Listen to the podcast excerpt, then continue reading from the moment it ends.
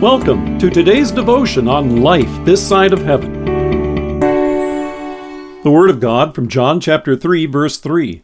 Jesus declared, I tell you the truth, no one can see the kingdom of God unless he is born again. Do you like riddles? I do sometimes, although they can be a bit frustrating. Let me try a couple of riddles on you. What has to be broken before you can use it? An egg. Okay, Here's another one. How is it possible to drop an egg onto a concrete floor without cracking it? The answer? Concrete floors won't crack from an egg dropping on them.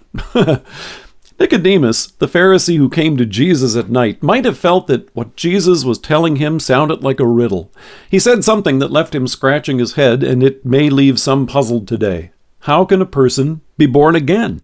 It's clear that Nicodemus wanted to know more about the kingdom of God, and he came to Jesus knowing that he was sent from God and would have the answer. But the first thing Jesus told him was that no one can see the kingdom of God unless he is born again. And this wasn't some frivolous puzzle or mind game. No, it was such a profound and important truth that our Savior began by saying, Truly, truly I say to you. Now, today, a lot of folks look at Jesus' words as if they were marching orders, they see them as instructions, a command telling them what they themselves must first accomplish. And perhaps you've heard it described this way. But how exactly do you born again yourself? Or better yet, ask yourself this question How much input did you have with your first birth, your physical birth? And Nicodemus realized the problem right away. While he may have come to Jesus hoping for a list of things he could do or accomplish to enter the kingdom of God, what Jesus described was impossible for him. So this inquisitive Pharisee said, in essence, Huh? Incredulous, he asked, How can a man be born when he is old? Surely he cannot enter a second time into his mother's womb to be born. What Jesus was stating was something for which Nicodemus was incapable, and that's true for you and me as well. What Jesus is describing here is not an action on our part, it's passive.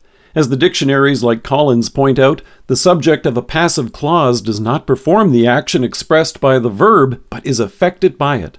God alone is the one who gives this new birth. And Paul echoes this when he wrote to Titus and said, He, God, saved us, not because of righteous things we had done, but because of His mercy. He saved us through the washing of rebirth and renewal by the Holy Spirit, whom He poured out on us generously through Jesus Christ our Savior, so that having been justified by His grace, we might become heirs, having the hope of eternal life. All these are God's gracious actions to you and me. God has poured out His mercy upon you generously in your baptism. He has given you new birth by water and the Spirit. And these aren't two different events, a water baptism first and then a spirit baptism to follow, just as there are not two different parts to birth, with one taking place and then the other later on. God's Spirit brings about this new birth in the water of holy baptism, and His kingdom is His rule of grace in our hearts right now. Through faith, you are His beloved child, a member of His kingdom, washed clean of all your sins. But since this is God's own work in you, you can have full confidence in the salvation He has accomplished for you. Buried with Jesus in your baptism and raised to new life in Him through faith, you can be sure that you have His mercy, forgiveness, and everlasting life.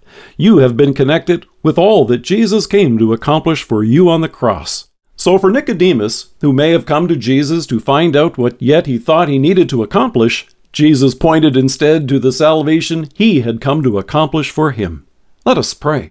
Loving Savior, thank you that instead of a riddle, you have made clear our salvation in you. Amen. Thank you for joining us. If you are listening to us by podcast or on Alexa, we invite you to browse the resources that are available on our site at lifethissideofheaven.org. God bless you and have a great day.